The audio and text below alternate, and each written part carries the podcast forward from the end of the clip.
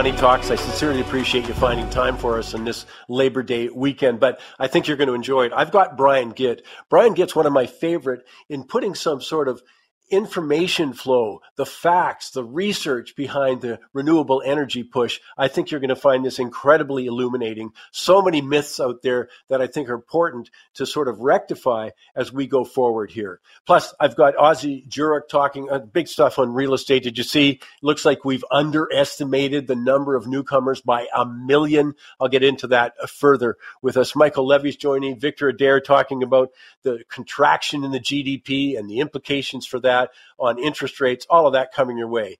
But first, I thought it was appropriate as I get into Labor Day that I got an email from a public sector worker who said that he likes money talks, but found that strange. Well, you know, actually, I get a lot of emails from both public and private sector uh, workers, union members, you name it.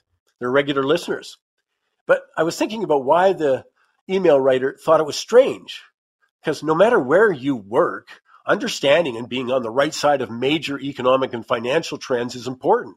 Come on, one of my major points on Money Talks is that these trends impact us all. It doesn't matter your political preference, your gender identity, sexual orientation, union, non union worker, you name it. I mean, we've all had to deal with rising food prices. We've been impacted by rising interest rates on our borrowing, and I think uh, we've got more discussion on that to come. Renters have been hit hard by skyrocketing costs while all homeowners have had to deal with increased property taxes, insurance, maintenance. We've all had to pay higher gasoline prices, and that spins off into a number, a number of other areas. So if you think your politics or other group affiliation, like a union member, is going to save you, you're going to be very disappointed. But as I say, given we're coming into Labor Day, I thought I'd focus for a moment on the labor movement. First, let me say I fully support unions, people's right to organize. But you know what? For me, that doesn't mean I have to follow union leaders blindly, especially when it comes to economics and finance, where too often they prove they're confused, ill informed, ideologically driven. You know, I make a big distinction between union elites and workers, and my allegiance is definitely to workers. See, my criticism with organized labor is they still haven't come to the realization that a strong economy, including a vibrant private sector, is in their members' best interests. Come on, straightforward. Do their members do better in a strong or a weak economy? Are union pensions more secure in a strong or weak economy? Are wage increases more likely in a strong or weak economy? You think those answers would be obvious, but that's not reflected in organized labor's policy prescriptions. I'll give you an example. They continually push for higher taxes, more regulation on business. Well, you know what? That discourages capital investment, discourages productivity gain, which hurts economic growth and restricts wage increases. This is not some sort of ideological left versus right issue. It's not politics, it's economics. Gosh, it's economics and it's common sense. And it's backed by research. Looking at a study by Canadian economists Kenneth McKenzie, Ergete Ferede, both conclude that wages in Canadian provinces drop by more than a dollar when corporate tax revenue is increased by a dollar. Similar conclusion to a Federal Reserve study by economist Alison Felix reviewed data from 30 countries, concluded that a 10% increase in corporate tax rates reduced wages by 7%. Again, another one, uh, research conducted by economist Kevin Hassett and Aparna Mathur of the American Enterprise Institute. Study found that wages of manufacturing workers dropped as taxes on companies grew. I mean, there's a lot more research, but come on, it's common sense. When businesses have less money due to taxation or costly regulations, they have less money to afford significant raises. And it also applies to public sector workers. Again, uh, one more example. You know, is a raise more likely in a weak economy or a strong one? Or what about one of the other big, big challenges going for unionized workers in the private sector has to be security of their pensions. Well, it's a problem for all workers. You might remember problems with Nortel's pension, Fraser Paper in the Maritimes, Catalyst Paper pensioners in BC, so many other examples, especially in the US. What union leaders can't seem to understand is that this is about math. It's actuarial accounting, to be more precise. And their anti business agenda hurts workers. To not understand that union pensions are invested in Canada's biggest corporations Come on. I mean, every single pension owns the big banks, still own our biggest resource companies, including oil in many cases. The profitability of these companies directly impacts the ability of pensions to meet its obligation to union workers. Yet union leaders push policies that restrict growth, profitability of these companies. Gosh, they even complain about the profitability at times. Well, that hurts workers' pensions. I mean, look at the agenda of public sector unions along with Unifor with their anti resource, anti pipeline, anti business stance. Well, it's an open attack on other union workers, maybe the Yukon Building and Trades or the United Steelworkers, International Union of Operating Engineers. I mean, the list is another long one. You know, it wasn't that long ago I heard a public sector union leader and some politicians complain that some companies are increasing their dividend payouts. They didn't seem to have any idea that where those dividends go ends up in union pensions. Here, my point is this the dramatic changes economically and financially we're experiencing demand new approaches, not old rhetoric. New approaches underpinned by an understanding of the importance of capital investment or productivity growth to the standard of living of union members and every worker for that matter. I appreciate that changing entrenched decades old attitudes difficult, but I think failing to do so is going to have dire consequences. There's going to reduce job security. It's going to reduce pension security in a world where the old ideologically driven anti business, anti capitalist rhetoric is not going to serve workers, union and non union.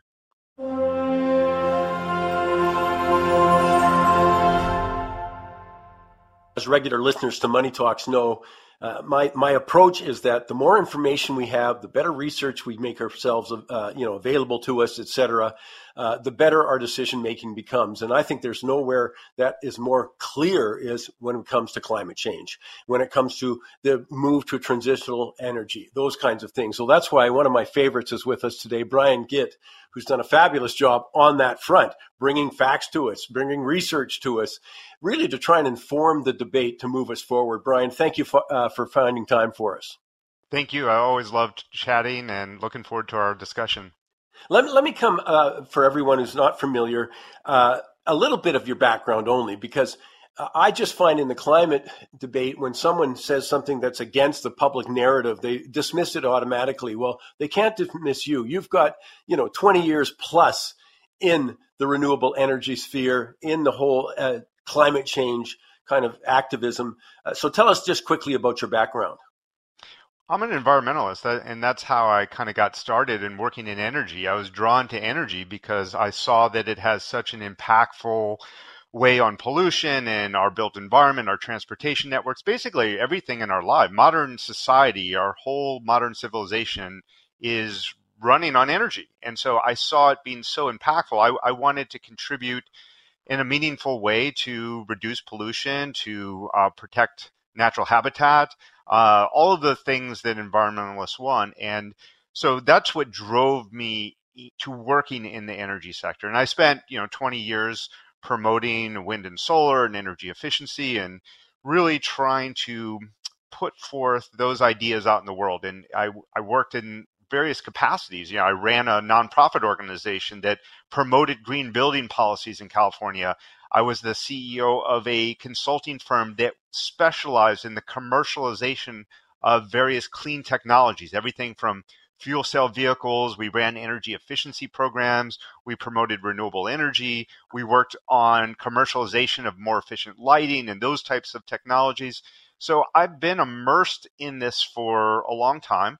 And I started to see cracks in my own beliefs when a lot of my assumptions about how the world was going to work when we started incorporating a lot of these ideas um, what the actual outcomes were. And when I started seeing those that disconnect between my beliefs and outcomes is really when I started going down to the rabbit hole and questioning some of those assumptions. And and that really was eye opening because what I uncovered was I was immersed in confirmation bias.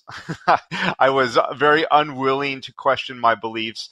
And I had such a strong identity associated with my environmental ethos that I really wasn't able to look at things in a fair and balanced manner and really evaluate costs and benefits. I would ignore um, all of the the positive benefits, for example, of fossil fuels, and just focus 100% on the negative. And it took me a long time to reconcile this, and I'm glad I did. And my thinking evolved like most of us. The more experience in the world we have, hopefully, we're learning and evolving all the time. So that's kind of a little bit of in a in a shortened version of my journey. Well, when I'm when you're saying you felt you suffered from uh, confirmation bias, that uh, you weren't objective because you had so much uh, self identity with it. I, saw, I was thinking to myself, man, that qualifies you uh, as a member of the Canadian cabinet because I don't see any adjustment whatsoever. No, I think those are the qualities that we have been missing. You know, I mean, I, I regularly say this on the show, but if you want to really drill down to how absurd it's become, it seemed like it was a shock to the Germans that the sun didn't shine every day. So they decommissioned nuclear power without backup power. I mean, it's been at that rudimentary level of lack of just practicality as we went forward. Uh, let me come back to, you know, so you were, uh, you know, immersed in the solar side of things. What are the kinds of things you said when all of a sudden the facts didn't match your hopes, your dreams, and your, you know, ideology? What kinds of things bump, did you bump into? I think if we zoom out and we look objectively about how do we really evaluate different energy sources, we have to have a common framework of evaluation. We all want the same goal. We want cleaner air, we want cleaner water, we want to preserve natural habitat for both recreation and for, for other living species on the planet. I think most reasonable people, if you sat across the kitchen table from them and just outlined what are we trying to achieve here? What is the goal? I would bet the vast majority of people would agree. Always a few exceptions, but most of us could agree on the goals. And so once we work backwards from the goals, okay, we're aiming at this. We want cleaner water. We want less emissions. We're going to protect more habitat. Then how do we go about evaluating various technologies? And so that's when I think it's really important to lay out the framework because if we don't have a framework for evaluation, we can just get sucked into confirmation bias and focusing myopically on one thing. For example, like CO2 emissions. CO2 emissions is an important metric for evaluation, but it's not the only metric. We have to look at materials use and land use and energy security and waste and all of the lifespan of the equipment all of these things need to be considered and we need to weigh the costs and benefits of these various energy sources. So i think that's the most important thing is we got to agree on the common framework of evaluation which i really don't think is that controversial. I think most people would say all right cost that's an evaluation metric. How much materials how many resources went into the life cycle of creating this particular technology? How much waste does it produce? I mean how much land does it take up? All of these things are very common sense approach to evaluation. So then if we agree, we lay out all those evaluation criteria, and then we start applying those criteria. And when you apply the criteria, it really matters on where you're talking about. You can't just, energy is very hyper localized. What works in New York is different than in Texas, that's different mm-hmm. than in Toronto, that's different than in Zimbabwe. You can't generalize because the local resources that are available. The climate is completely different. The local constraints and conditions or level of advancement of the economy, for example, if you're comparing um, Zimbabwe to New York, I mean, the, the energy solutions are going to be different, right? So, given that, usually I try to locate the geographic area that we're trying to talk about and apply those evaluation criteria.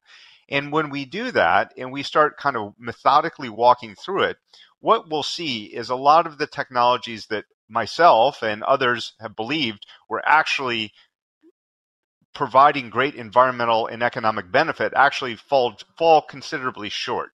And if you compare, for example, nuclear power with solar and start running through those criteria, well, you, you look at energy security.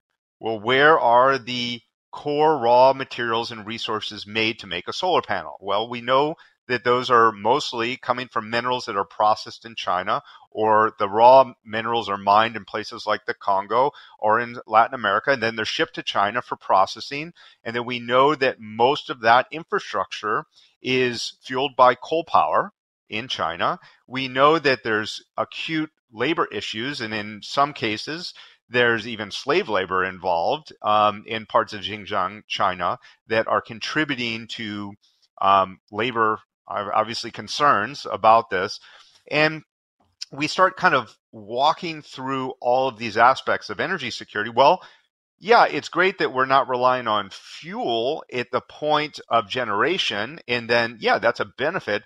But from an energy security standpoint, if we're going to be so dependent on China, where 97% of the solar wafers and ingots and these core critical elements that go into a solar panel are coming from an adversarial country, then that's a problem right? And so we got to dissect each one of these things. So energy security, it's it's scores incredibly low. Now, we also have a problem with nuclear right now on energy security as well because we divested a lot and outsourced a lot of our manufacturing and enrichment capability, for example, and even mining to other countries and specifically Russia. And now we're building that back up. So there's no perfect energy source. There's no perfect energy technology. We have to weigh the costs and benefits. But when you just walk through energy security, you have huge concerns in China with renewables. If you talk about materials use, you're talking about 18 times less materials to build a nuclear power plant than a solar power plant, right? 18 times.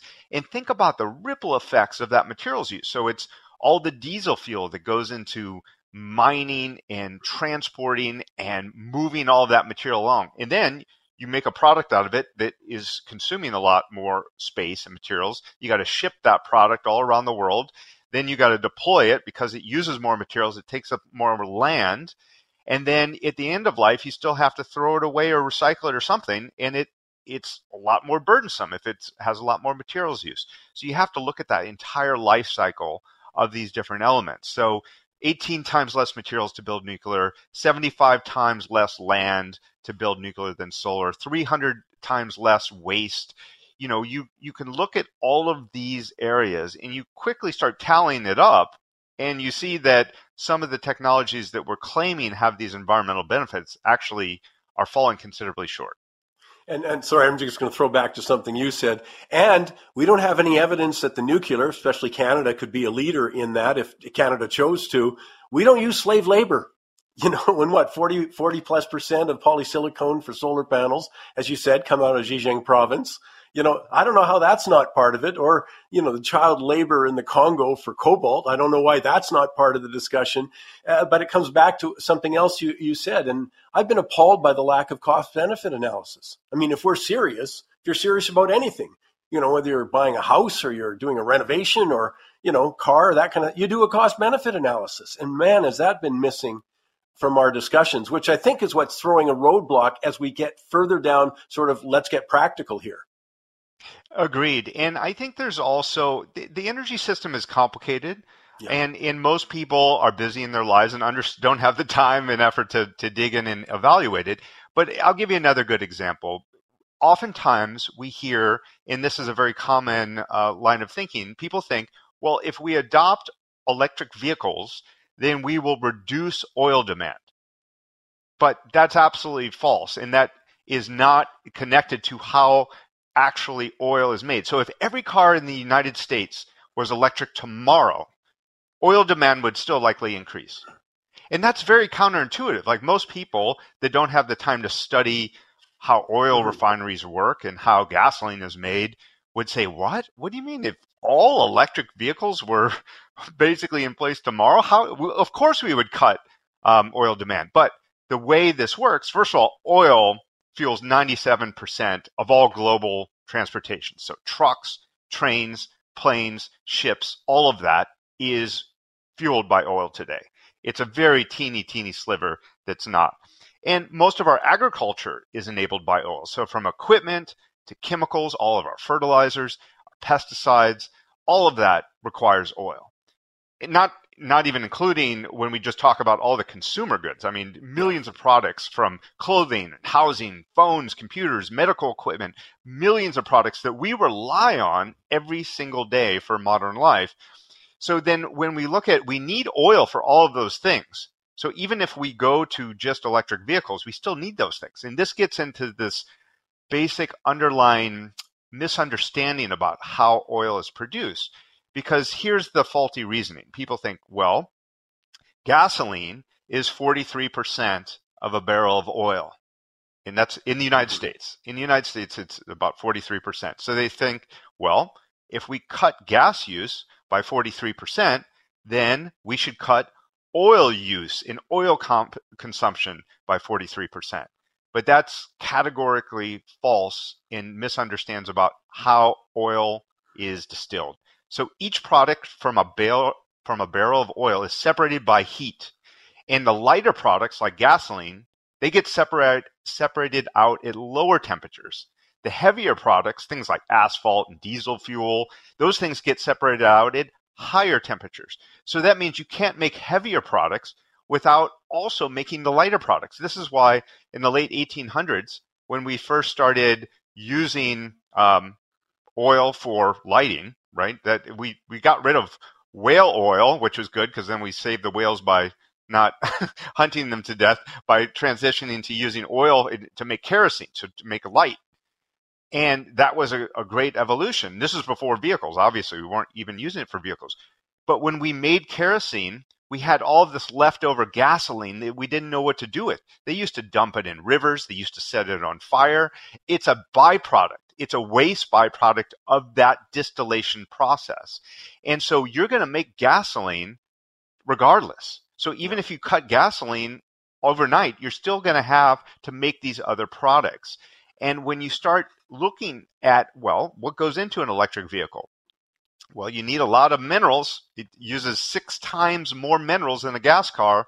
All the manganese and cobalt and graphite and zinc and nickel, all lithium, all these things that go into the battery, especially, but not just the battery, because the battery's so heavy, it's about a thousand pounds uh, for a typical electric vehicle battery. That means you got to cut weight in other ways. So that means they use aluminum and carbon fiber and these other alloys to cut weight in the frame and, and other details.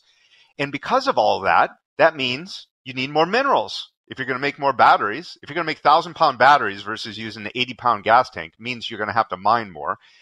If you're going to mine more, well, you're going to need to use a lot more diesel fuel because diesel fuel is needed to power those machines that dig, process, and transport all those materials.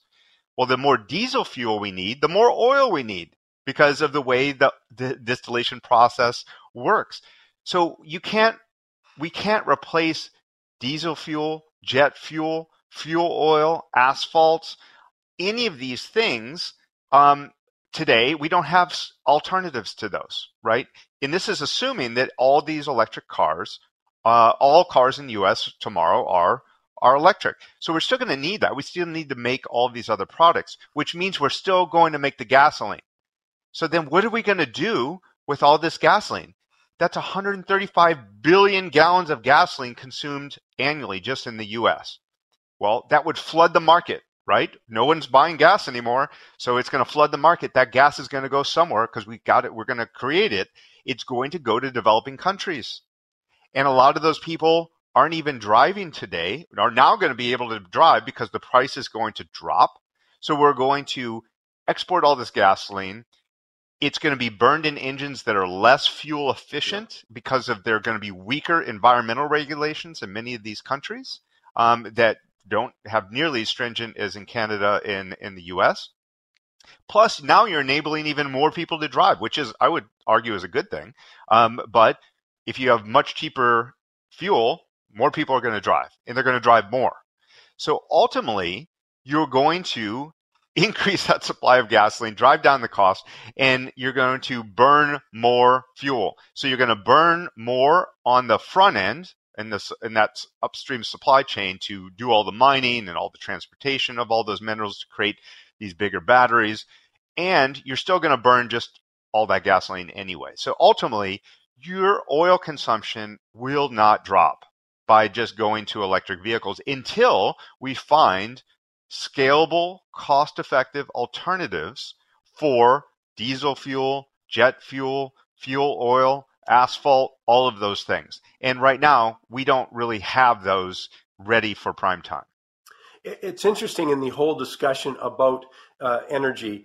We uh, the people who advocate for renewables, for example, avoid those kind of questions. Like we got what six thousand products made from petroleum. You got any progress on any of them? You know, uh, it's uh, like it's not going to exist. And Uh, and I just want to be clear I'm not critical of people not understanding them. I'm critical of people who push policies that don't understand it. I'm critical of politicians who enact policies who don't understand this. I mean, the general public has to get uh, educated, but man, it's these, I don't see them having any interest in, in uh, informing themselves about the sophistication here. And, and you mentioned, and you've been writing about this on briangitt.com. And by the way, Gitt is G I T T, briangitt.com, about, you know, get, good luck with the electric vehicles. I mean, they're becoming bigger and heavier. You know, the battery then gets bigger and heavier. And you talk about, well, how much mineral does that mean that we're going to now have to extract? And of course, as you just alluded to, we're going to need diesel powered monster sized machines you know, for that. I mean, the list just goes on of when it comes to let's get practical about this stuff. Yeah, this is called the Jevons paradox with energy efficiency. So the more efficient we get, the more resource or energy we use, which is a good thing yeah. overall, right? Because it's it's human. That's how humans progress and evolve and create new value and mm-hmm. technology. Mm-hmm. But we see this in just um, internal combustion vehicles so engines have been getting a lot more efficient over the last decade, two decades, right? They're getting more fuel efficient. They're just um, more refined, precise instruments. And at the same time, we are increasing our overall emissions. And you'd say, well, how is that possible? Because I thought we're the engines are getting more efficient. Shouldn't we be decreasing our emissions? Well, we're building bigger vehicles, right? So mm-hmm. it you know more people are preferring to drive sport SUVs, sport utility vehicles, light truck pickup trucks, things of that nature because human wants, human desires, we want nice things, we want bigger things, we want faster things. So even as we get more efficient, if we're just building bigger vehicles, it offsetting all of that emissions, we're not actually decreasing there. In the same, that is exactly what's happening with electric vehicles today, which is you you just alluded to. And by the way, I'm not against electric vehicles. I'm not against any technology that make our lives better. And if you want to go buy an electric vehicle, knock yourself out. Nothing wrong. You're not going to hear any negative comment from me. Just don't pretend that you're doing something that's good for the environment, though. Um, or, or somehow that is is good for society. It's a it's a cool technology but we have to be honest about what these pros and cons are. And when we talk about electric vehicles, people are buying larger electric vehicles. You already see the trend. Look, look at Ford. They're putting out the 150 Lightning pickup trucks, and not, and I'm even going to talk about the Hummers and electric Hummers yeah. and all that because that's kind of a whole different category. Those things have you know like 9,000 pound beasts but uh, you know the batteries are getting bigger and bigger and bigger which means that the total life cycle emissions of an electric vehicle are going to be higher than if they just bought a smaller fuel efficient gas car which is ironic because they say that the whole reason they're going towards electric is to cut those emissions so again nothing against electric vehicles but you know if you're going to buy an SUV or a pickup truck that's electric that has that bigger battery, you're not really decreasing emissions. Well, I'd also that's back to uh, cost benefit analysis. Uh, and again, my concern isn't I'm with you. I mean, if someone wants to buy one, go ahead and buy one, and don't tell me you're reducing emissions. But I will say this: tons, or uh, I should say billions of tax subsidies are going into those to the upper end of the income scale. We're not seeing a lot of people who are making $50,000 a year, you know, jumping up and buying a big electric vehicle. So I, am just letting you know, that's just my other complaint is how many public funds are going into that that could be going elsewhere because those public funds aren't, aren't doing anything but facilitating the purchase by upper middle class and higher than that you know income earners. Uh, so you know each one of these things needs some analysis in that way. Uh, the other thing you've written about, which I loved, is again it's a heavier vehicle because the battery's so much heavier. Well, you've got more wear and tear in your roads, wear and tear on tires, petroleum based, asphalt, that kind of stuff. And it just points out how complicated the formula is if we want to come to the sort of most efficient and effective way of, reducing, of reducing emissions. The, the sad part about all this is we know how to reduce emissions, and mm-hmm. it's it's it's a combination of continued technology technology advancement.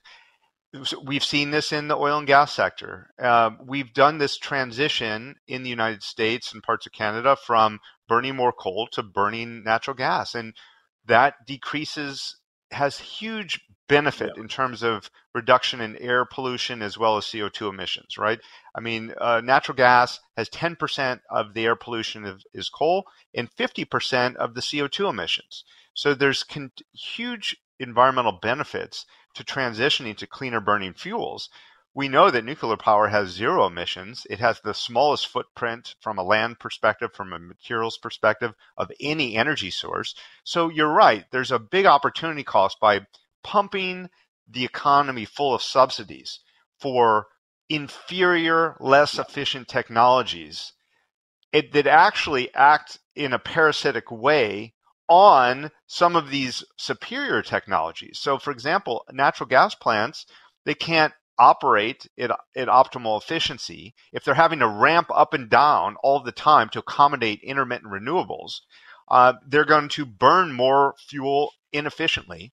Most natural gas plants, combined cycle natural gas plants, you can't just shut them on and off. You have to actually maintain a certain level of temperature and just momentum in the whole cycle there. So to do that, you have to keep them running at about 50% anyway, right? So you're still burning fuel, you're operating this thing inefficiently, you're ramping it up and down, creating more emissions than it would have been if you just would have run it in an optimal, mm-hmm. efficient way in the first place, right? Instead of trying to accommodate all of this intermittency and chaos that's injected into the power grid through renewable energy.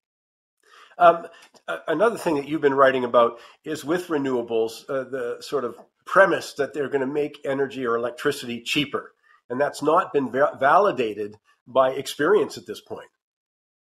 Not at all. Actually, I just had a tweet this morning on this uh, about what the contract prices are uh, for onshore wind, offshore wind, and uh, solar. And I'm just going to look this up real quick. So yeah, I, I, the, the tweet was the fantasy of the ever cheaper renewable energy has come to an end. You know, what we're seeing in New York right now is onshore wind is up 71%, solar up 63%, offshore wind up 48%.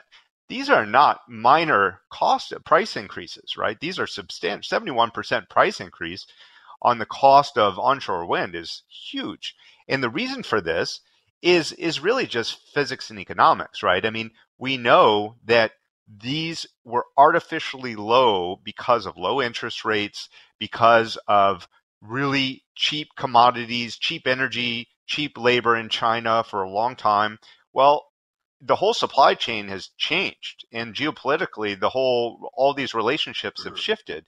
In the days of having you know these significant drops in the cost of renewable energy i believe are over we're going to start seeing continued inflation because these are very materials intensive technologies as we talked about previously and they have to be mined and processed and transported and that all those parts are just costing a lot more today than they were before and we don't have these artificially low really um, cheap financing rates that we had previously. So when you add all this up, um, with the supply chain bottlenecks, the higher cost of uh, minerals and processing, transport, uh, all of this stuff is just leading to to price inflation for renewable power. You know, uh, one of the things that I found uh, discouraging is Europe goes through their energy crisis. Say last year, they got a mild winter that certainly helped them out. And now when I look at some of the reports coming out of Europe or the conferences being held, it's looked like they've learned absolutely nothing on any of this stuff, you know, which I just find astounding. So I wanted to know, are you more optimistic now than you were, say, one or two years ago, or the same or less optimistic? It looks like we're slow learners in my view. well, unfortunately, it's human nature to kind of learn from uh, experience in this. And I, the in the long term, we will evolve. We will continue to walk up the ladder of energy density. We will, nuclear power, I believe, is inevitable. We're going to be burning natural gas for likely the next hundred years. Who knows? You know, it's hard to predict the future, but for many decades to come, uh, I think what happens is is there there's course correction, right? When yep. the power grid fails, and businesses can't operate and hospitals can't get power and these critical services we need um, are put in jeopardy people will respond and politicians will act. I mean, you have to just follow the incentives and all this. And yes. at the end of the day, all of us, I don't care what end of the political spectrum you're on, you want reliable, affordable energy. Everyone wants that. Everyone needs that. Everyone wants to take hot showers, drink, uh, have good food, drink cold beer, whatever it is. And they're not going to have that if you don't have a reliable, affordable energy system. And so I think there's a natural course correction that will happen when the lights go out and when costs go up. People will go ballistic. And I wish it wouldn't have to go to that point where you're deindustrializing a nation mm-hmm. such as Germany. I mean, Germany has just amazing engineering capability and prowess in industrial um, um, infrastructure that we should be leveraging. It's sad to watch a country that's so competent and has so much knowledge and expertise wasted away on these terrible energy policy decisions. Uh, and you're seeing all of these companies run for the exits and they just can't afford to operate there anymore. These fertilizer plants, glass plants, ceramic plants, yeah. you know, all of the making anything that requires a lot of energy is just sprinting for the exit right now. Even companies that are like BASF that is based in Germany. They're not building any new infrastructure there. They're going to China and the United States. You know, it's interesting. Uh, how to validate your point there is look what happened when oil prices went up, gas prices went up in the States. Well, what does the Biden administration do who wants to tell me how green they are? They immediately go to the Strategic Petroleum Reserve to get those prices down. Or you look at Germany, who's now using more coal than ever you know, uh, uh, because of course they've made so many policy errors regarding renewable energy and backup power and relying on Russia. You know, it's a, it's a complicated subject, but look how fast they retreated from that. You know, it just validates, as you say, that political pressure will be intense once you start getting blackouts or some of these consequences become more dire. And uh, I'm with you. I'm afraid we still aren't there yet. We still haven't seen this sort of out again, there is progress when you look at uh, attitudes about nuclear in Germany right now. They've changed quite a bit, but still, I think there's a little bit ways to go. You know. Yeah, just... I mean, it, it all this boils down to that more energy and better forms of energy are the key to unlocking human potential, and that is the that if we have to understand this foundational axiom of how important that is and people have this inverted. They think somehow, oh, we need to use less energy, right? Even though three three billion people on the planet are living in energy poverty, don't even have anywhere near the quality of life that you and I and everyone listening to this this show has. So we need so much more energy than today. You know, the estimates are the world is going to need 50% more energy by 2050 than today. We're not going to get we're not going to wor- live in a world of less energy. We're going to use more energy. So we might as well choose technologies that are superior and use energy efficiently and deliver maximum amount of return on investment for that. And that's really nuclear and natural gas, uh, as well as oil, and for a lot of the transportation applications, because oil's not going anywhere. We're going to use more oil in 2050 than we do today. We're going to use more energy in general in 2050 than we do today. So, and if not, that means that we are really in a doom loop and in the quality of life will erode mm. considerably that you're going to have billions of people stuck in energy poverty and many of us that enjoy a lot of the benefits of modern life our quality of life will have to erode and decay and no one wants that.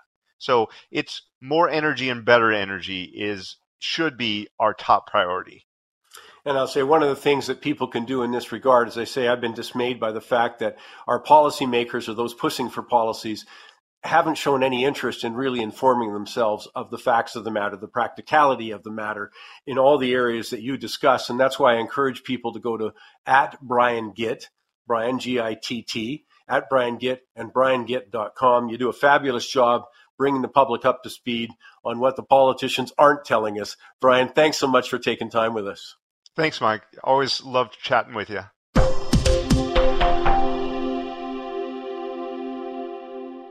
Time now for the quote of the week. Well, I think everybody knows that classes at Canadian universities are set to open. And regardless of whether you have a family member uh, attending or you know someone might be teaching or participating in other capacities, I think it should be of interest to all Canadian what goes on at our universities, given that StatsCan calculates that about 5 billion in federal tax dollars, 15 billion in provincial tax dollars are spent on our universities. But I haven't seen any data on the percentage of Canadians who do have a clear idea on what goes on, what's being taught, and what agendas outside the subject specific areas our tax dollars are supporting. Well, that brings me to my quote of the week, certainly one perspective by Philip Carl Salzman. He's Emeritus Professor of Anthropology at McGill. He's a senior fellow at the Frontier Center for Public Policy, and he's a fellow at the Middle Eastern Forum, as well as president of Scholars for Peace in the Middle East. Boy, that's a long resume. But he states in quotes The foremost advocates of racism and sexism in Canada are our universities. No longer are individuals treated as individuals according to their achievements, potential, and merits. Rather, under the label diversity, inclusion, and equity, students, professors, staff, and administrators are treated in admissions, funding, hiring, and benefits not according to their ability to do their assigned job, but according to their sex, race, sexuality, ethnicity, and disability. Well, as I say, that uh, you're going to get some results. Uh, there are consequences to every policy we have. And I think the erosion of merit in favor of other criteria certainly does have an impact, but one that we don't seem to be willing to debate or have an opportunity to debate. But that's quite a statement coming from uh, Philip Carl Salzman. We've got the Canadian Central Bank meeting again this coming week. That's September 6th. But the bottom line is people are always looking, has the economy slowed down sufficiently to discourage any further rate increases? It's kind of a case, if you're interested in interest rates, where bad news becomes good news. Uh, the worse news there is in the economy, well, the better it is in terms of your worries over rising interest rates. Mike Levy is going to join me right now. Mike, I want to go to a specific aspect of that. Let's say, you know, who do we pay attention to? Who should we look to when we say, what are they seeing going forward in the economy? And one of the places that I think, you know, because this is what they do for a living, is the Canadian banks. And I had to notice that they've become a little more pessimistic if you measure that by the amount of loan loss provisions, you know, allowances on the books in case things get worse. Well, I've been noticing those have been going up. Well, they have, Mike, and uh, I went back a year actually because I seem to recall that there was a clarion warning uh, about a year ago, and I found it. It was Dave McKay, who's the CEO of RBC. Now, remember, this is from a year ago, and uh, he says the banks are, are uh, Canadian banks are once again building reserves to guard against loan defaults. Uh, Royal Bank of Canada CEO Dave McKay warning that the end of an economic cycle is getting near. He said the inflationary pressures appear to be peaking. This is a year ago he's saying this, but this pushes us even closer towards the end of an economic cycle. And his remarks suggested that more of the bank loans that are currently being repaid could turn sour in the future. That was a year ago. And boy, every bank, all six of the majors, including National Bank Financial, are warning about provisions for loan losses, and they're significantly higher than they were last quarter, last half, last three quarters, and particularly a year ago. Well, and, and, again, let's. I want to remind people that's not just a comment on Canada. I mean, all of our banks have so much business going on, some more than others, in the U.S. So they're looking across the border too and saying, and maybe because of the regional bank challenges there, because of commercial loans, or maybe it's you know uh, Silicon Valley Bank sort of put a chill through them, whatever it is. So they're, as you said, they're talking about the economic cycle on the whole, Canada, U.S., maybe some other overseas, but bottom line, that's his message. And as you say, Mike. I mean, the numbers are very clear. They're more concerned now than they were a year ago. Uh, Mike, they really are, and I'm going to quickly whip through uh, five banks, six banks, and, and just give you uh, what their loan loss pr- provisions uh, are and um, what they were the same quarter last year. Remember, this is what McKay was talking about. National Bank Financial, $111 million in provisions now on their quarterly earnings. Same quarter last year, 57 million. BMO, $492 million. Same quarter last year, they set aside 136 million. Scotiabank, 819 million loan loss provisions, 412 million last year. RBC, 616 million. Last year, 340 million. TD, 766 million. Last year, 351 million. And uh, CIBC, last one, 736 million. Last year, 243 million. And these figures, I don't want anybody to, to, to try and think they can remember them, but the the gap between this year and last year is significant and it's to every bank. And what they're also including is they're anticipating that loans that are being repaid right now some of those are going to go sour. And that to me tells a whole story mike about where we are going forward. And it's coming from one of the most reliable sources as you said on the outset all of the canadian banks well, obviously they're seeing the same dangers, the same risk, and they're being prudent. I mean, that's their job. We see what imprudence happens when you look at some of the lending in the U.S. And, and I think that's what they're also worried about. They look at the commercial loans, you know, in the office sector, for example, the offices have dropped about 30% in value.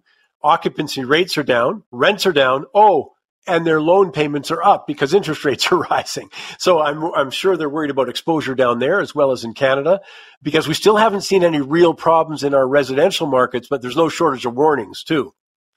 Well, Mike, there isn't. And what you were talking about, the office uh, uh, lending down or, or, or, lending for real estate lending for developments in the United States has and is going sour. But in Canada to a much smaller degree, but we're starting to see cracks that way also. When you take everything that you listed, it's happening in Canada just to a smaller degree. Well, I, I, think the message is straightforward. We got it from Frank Giustra last week too, and Frank told us he's just being cautious. And I think it's an environment with that level of uncertainty, most of it to deal with debt at some level, individual, corporate, you know, government debt, that puts a big overlay of uncertainty, I think, in the markets. And I think people have to be aware. And that's why I found it so interesting when our banks are saying, you know, they're not saying, you know, hell's coming in, you know, in, in a, nutshell or something like this, but they are saying it is prudent to be cautious at this point. And I think that they're saying it and they're saying it with one voice has to have all of us just stop, slow down for a moment, take notice to what they're saying because what they're doing is forecasting what's going to happen in the next months and in the next year or so. It's a forecast from the banks and they're talking, they're singing in unison. Yeah, one thing to leave with is make sure you're not one of the problems. Do everything you can. Mike, in the meantime, in the meantime, I hope you go out and have a great week. You too, Mike. Have a good weekend.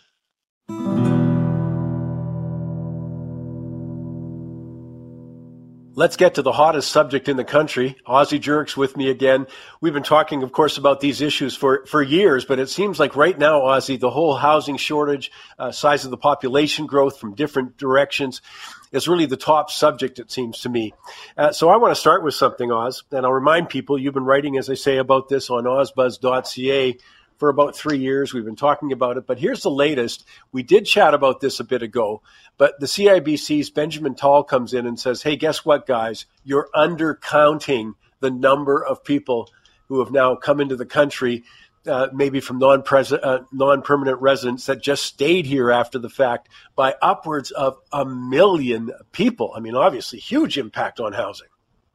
Oh, the interesting thing, there's two real interesting things there. First, it's Benjamin Tal, who reports this, and he's a level-headed guy, if there is one. He doesn't sort of make up wild numbers. And secondly, a million miscount, uh, uh, excuse me, a million miscount. I mean, the idea is apparently, according to Tal, that the National Statistics Agency admitted that there are gaps in the counting, and in fact, between what is real and what is what they're accounting. So in 2011, there were 40 percent fewer people counted than actually were here. But Michael, it didn't matter so much because we didn't have that much immigration.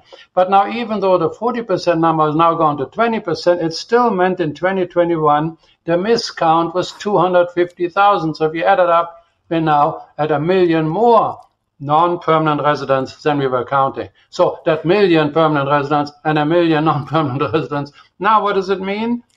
Every province and every city makes their budgets and their future plan and infrastructure projects and schools and everything is based on these numbers. And and obviously some cities more impacted. One of the things I, I failed to emphasize is we know where the majority of newcomers go to, and they go to Vancouver, they go to Toronto, you know, Montreal, maybe lesser extent Hamilton, but there's these certain urban centers that are going to feel the pressure of this far greater than uh, many, many others in Canada. So it becomes even more crucial, even more detrimental, as you say, when it comes to planning for a huge array of services. And I'm happy you mentioned schools because that's a problem right now uh, you know, as we come to this time of year, obviously, obviously healthcare, obviously getting a family doctor. The list is just a huge one. I mean, this is a major uh, mistake. I, I don't even think mistake does it justice. Well, and that's what I'm saying, and it's a good source. I mean, it's not some wild-eyed speculant. The population, we are now at 40 million. We hit that earlier this year. And if we underestimate the non-permanent residents, Benjamin Todd's report says that it's the equivalent of more than two years of building capacity that we don't have. Yeah, that's gone missing because of this. Yeah. As I say, this is going to be a story that is going to continue with us, has so many ramifications. I want to take a little detour here now, Ozzie, though, because one of the one of the agencies under fire are Airbnbs, and they're under fire, I think, because municipalities are looking for scapegoats. This is, you know, this is sort of a simple explanation why we don't have more rental accommodation because we're doing short-term rentals instead of longer-term rentals. But you know, I'm finding that, you know, as I say, Airbnbs are also in the news over the last few months.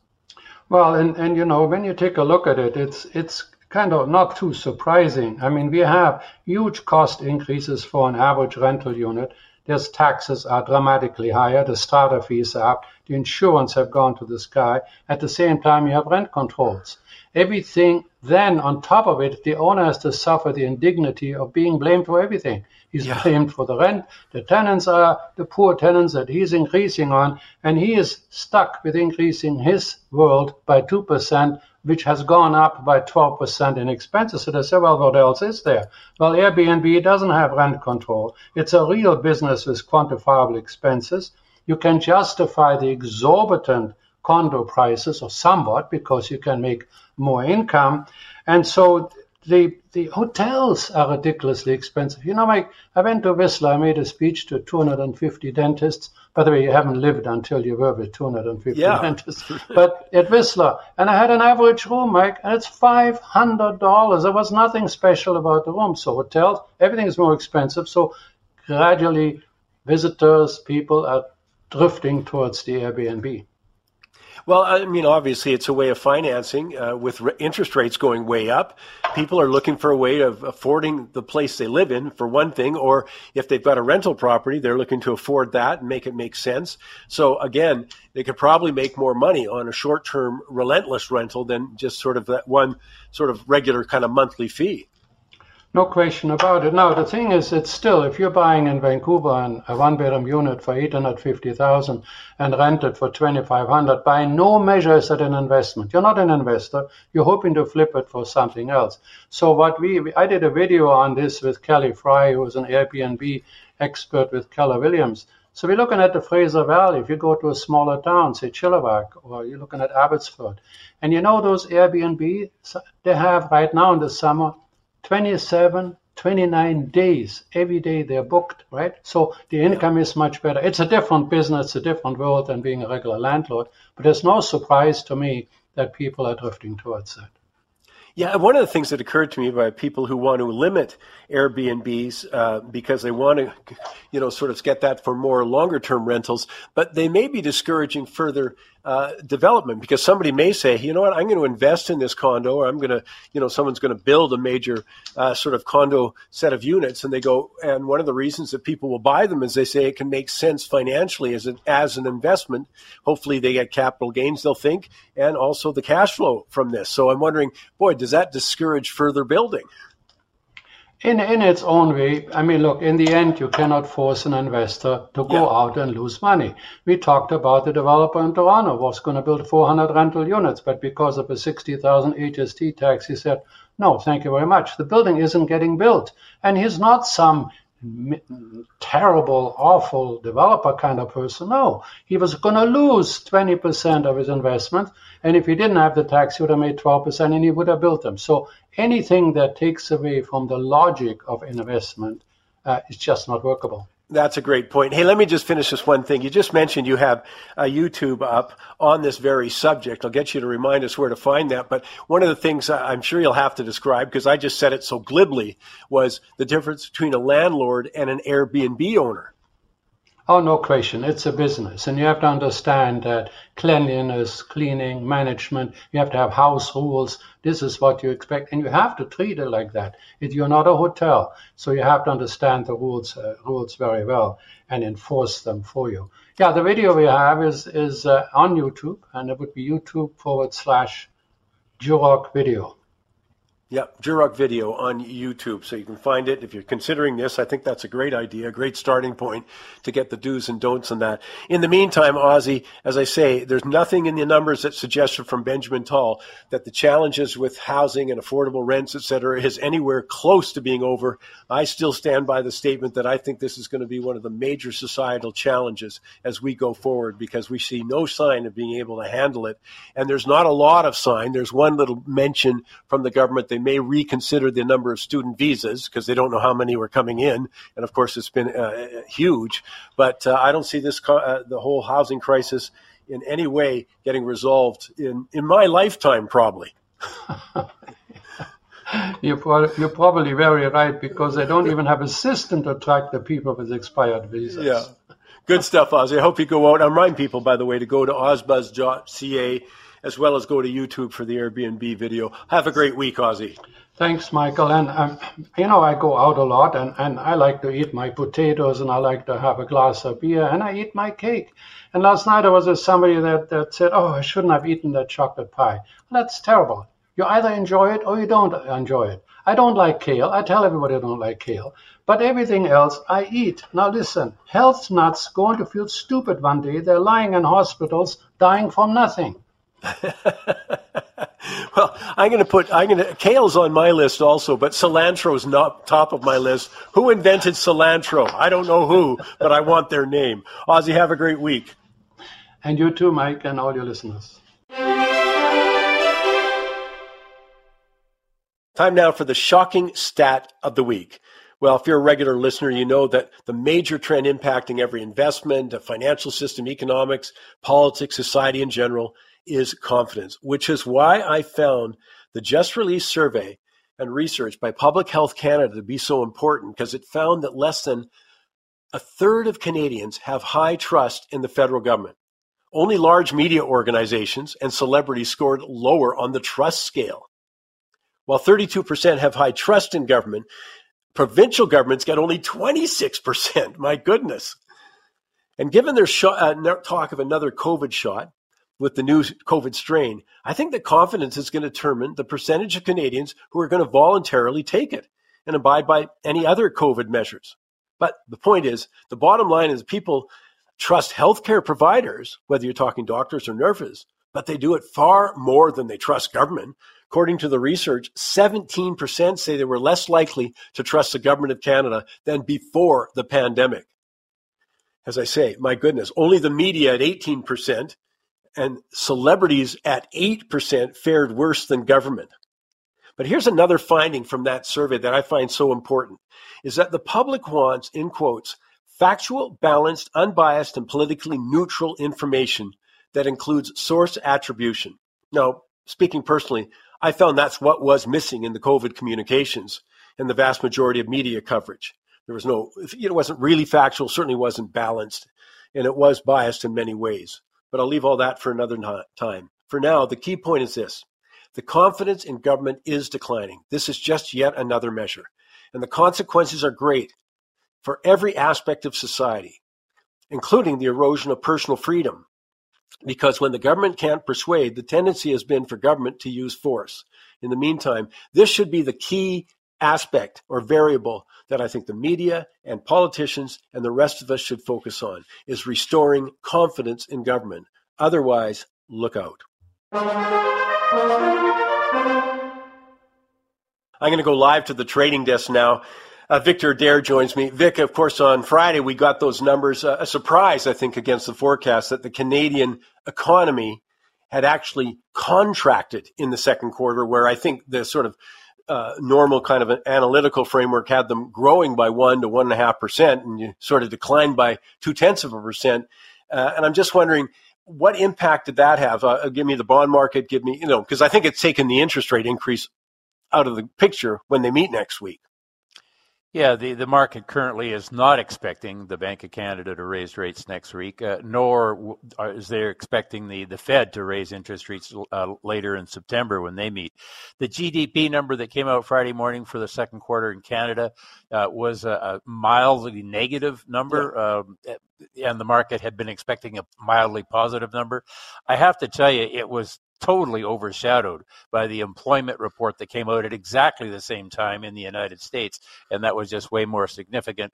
But uh, as the day went on on Friday, I was with a number of markets that I'm watching. I thought, God, you know, the Canada's looking a little heavy here relative to yeah. what other currencies are, and I thought, oh, gee, I should check that GDP number. Oh, there you go. That's it. So the Canadian dollar was trading at a two-week high. Uh, before that number came out, and it fell about a half a cent on Friday. But then all uh, the world's currencies fell against the U.S. dollar on Friday. So, yeah, the GDP number was maybe a disappointment, uh, but uh, as you say, I guess the takeaway is don't look for the Bank of Canada to raise rates next week. Well, the Federal Reserve has told us uh, for for ages that you know they look at the employment number. They wanted to see some action in the employment side of the picture. Uh, what did you see? Tell us a little bit about the employment number that came out Friday and the market reaction to it okay, I'm not going to pretend to be the economist and do the deep dive here, but you know, looking at market sentiment, we had a handful of employment reports that came out during the week with the what we used to call the granddaddy of all the employment data, the the monthly uh, non-farm payroll report. In a nutshell, okay, the employment reports in the United States indicated that the rate of growth in employment is slowing.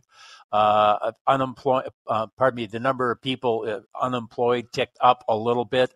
Wages didn't increase much. But why this is important, this yeah. is kind of the big picture stuff. You know, the biggest question is what's the Fed going to do? And then you can say, well, what's going to make the Fed decide to decide to do what they're going to do? And what the Fed wants to see clearly is inflation to get down. That's what that's what been their objective, and the Bank of Canada. So, what would you know, cause inflation to go down? Well, the, if the economy slowed, well, what would cause the economy to slow? Well, maybe if people stopped buying so much stuff, mm-hmm. well, what would cause them to do that? Oh, they lost their job. Oh, okay, I get it. So if we could get enough people to lose their jobs, then we could get inflation down, and the Fed would cut interest rates okay, that's kind of, you know, as I say, and I'm sorry for being silly maybe a bit with that, but that's kind of the lay of the land here. So the stock market is looking at possible Fed activity as if the Fed cuts, baby, you got to buy everything. That's it. That's the green light signal. Yes. The the bond market, I think, is looking and saying, you know, if the economy slows and people aren't spending, then uh, maybe interest rates would actually fall. So the bond market's been rallying uh, on the expectation of a recession the stock market's been rallying kind of on the hopes that because of a recession, the Fed will cut interest rates. So, you know, you pick a winner. yeah, but that's a great, actually, great summation of what's going on sentiment wise. You know, sure. one of the things that's been confusing going back over the last couple of years was sort of bad economic news was good news you know, for stocks, as you say, because they anticipated, oh, good, the rate rises won't be as abrupt, and maybe we'd even get a decline in rates. So I, I think that's an important context. Uh, the other thing, I want to bring a couple of other things. So, uh, oil prices, because uh, they're showing strength and there's so much data out there and I, I, mean obviously I'm, I'm bullish and i'm not trying to get just confirmation bias but i'm you know i still don't think we handled any of the problems that produced the shortages we saw last year. And it's interesting to see the oil market uh, showing strength regardless of sort of slowdown in economic growth in europe and maybe a little more suspicious that we got a slower economy in the us for example well, WTI, as we traded in New York, is up about 25% from the lows it had in June. and you know you got uh, the, the, auxiliary uh, increases in gasoline prices and uh, heating oil and, and, so on. So th- that part of the energy market is up, and since June, I mean, what's that? That's all of two months ago, right? Mm-hmm. so uh, you know the rate of increase is pretty dramatic, and you would have to think that if we continue to have rising energy prices like that, that would feed through to uh, higher inflation because that's just how it works. Yeah, the it's always a puzzle here as to you know the, leading the horse to water or bringing the water to the horse in terms of what happens first and what happens you know what is caused by the other. Well, the thing that you've also brought up, and I want to reiterate right now, is we're in the last week of August. You know, we're the Labor Day weekend this weekend. And as you sort of just hinted at last week, that has a very different trading kind of thing because there's so, it's so light. There's so you know many traders off for the long weekend, been off for this week, that kind of thing. So you can't read too much in market action in this last week. Uh, you know, as I say, into the Labor Day. Yeah, my experience, Mike, and sitting in front of my screens here for over 40 years, that sort of markets come back with a bang after uh, Labor Day. So what has happened before Labor Day may have very little impact yeah. on you know, what's what's going to be important as we go into the fall. And, and, I guess one of the things that I see that's important is it, the economy seems to have been stronger in the United States because consumers have been more robust with their spending than people expected. One of the reasons they're doing in that is they've they've really used the plastic. We have credit card debt now at over a trillion dollars in the United States. Uh, the interest rates on those balances are over 20%. And I see the major credit card companies are looking to increase their fees, if you can believe it. So it, it's kind of like at some point, and I think this is what some of the analysts are looking for, at some point, things shift and suddenly the narrative doesn't go from hey everything's great to oh people start to see gloomy things you know so uh, and historically the early part of the fall is a time when when the the scary things come out you know it's halloween yeah.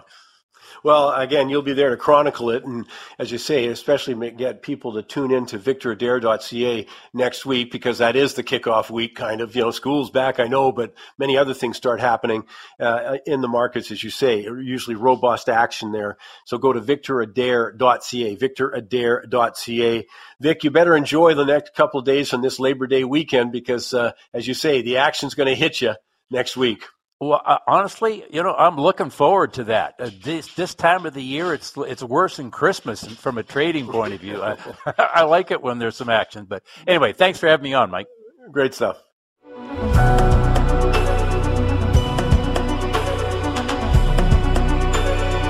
Time now for this week's Goofy Award. Hey, did you catch the story of the young man, a member of the climate change activism group Ottawa or On to Ottawa. It's called On to Ottawa. Last week he entered the National Art Gallery, through pink paint on the Tom Thomson masterpiece, Northern River, which, by the way, took Mr. Thomson two years to complete. Well, you may, may remember um, On to Ottawa. Remember them? They interrupted the Juno Awards, or they smeared pink paint also on an exhibit at the Royal British Columbia Museum in Victoria earlier this year. Well, the young paint thrower, who later glued himself to the floor in Ottawa, won't win any awards for originality. I mean, throwing paint on celebrated works of art and gluing themselves to the floor has been done so often it's now a cliche. More importantly, an ineffective cliche. I wonder if the uh, activists have figured out yet that much of the paint and glue they've used is petroleum based. But there's no sign that's occurred to them. Or the fact that Thomson's Northern River features the landscape the activists claim to be saving. Groups like On to Ottawa or Just Stop Oil, Last Generation, claim that vandalizing rare works of art by coating them, well, it might be paint, but it might be pea soup, might be tomato soup, mashed potatoes, along with other disruptions, are effective in turning the conversation toward climate change. You know what? There's absolutely no evidence to support that claim that vandalizing valued works of art, they've done it to Thomson, obviously, but Van Gogh, Emily Carr, Vermeer, Toulouse Lautrec, have done anything but foster public outrage and disgust. I mean, do they really think that someone sees that a Van Gogh, or in this case, Canadian classic by Tom Thomson, and says, gee, now I'm on the climate change bandwagon? I mean, it's absolutely delusional. If they really want to make an impression, though, in the name of climate action, How about swearing off the 6,000 petroleum products that uh, are done, as I say, based on petroleum? Just say no to foods grown with nitrogen based fertilizer, or don't use anything that's packaged in plastic. Say no to cars, air travel, goods transported by trucks. Don't travel on roads paved with asphalt. No riding on bikes because you know what? The tires are based on petroleum. And of course, no more throwing petroleum based paint and using uh, petroleum based glue. That would show a heck of a lot more leadership than throwing paint or soup in an art gallery. As for the public reaction, no. Far from enhancing the case for increased action on climate change, most in the public want enhanced measures to stop these attacks and punish the perpetrators. Right now, purposely vandalizing public works of art looks like a clear case of public mischief and is covered by Section 430 in the Criminal Code. If a perpetrator is a first time offender, come on, there's not much chance he's going to jail. The fact is, though, that he's guilty, which satisfies the first criteria in sentencing, but other criteria is whether it's in the public interest. That's the thing. My bet is most people think it would be in the public interest. Yes. But there has, you know, is there any serious consequences? I don't know. That's the question that's still out there. And for many, a probationary sentence with restrictions to staying away from, say, that art gallery is not near enough. Hey, that's all the time we have this week, but I want to give you the updated and the final poll results we have. Uh, remember, we asked the question Do you agree that Canadians should hold a federal election or wait to hold, should not hold a federal election until a full, independent public inquiry is held to expose the full extent of Chinese interference in Canada and our election. Well, it's fascinating. Tons of tons of results. I sort of thought maybe at first that we'd get a lot of people saying yes, and we did. About two thirds saying yes, don't hold an election. But we had just over a quarter say no, get that election done. And to be honest, most of the sentiment seemed to say, I want an election right now. I don't want to wait for it. I don't care about that. And obviously, they're not fans of the current government. But I appreciate everybody weighing in on that. I love hearing the opinions. I love hearing the comments, all of that. And just a reminder, you can get more when you go to Mike's Money Talks ca, Mike's Money Talks.ca, or join us on Twitter if uh, Money Talks tweets, or join us on Facebook, Michael Campbell's Money Talks on Facebook. All great stuff, but I appreciate everybody participating in the poll. In the meantime, I hope you enjoy the rest of the holiday weekend and have a terrific first week of school.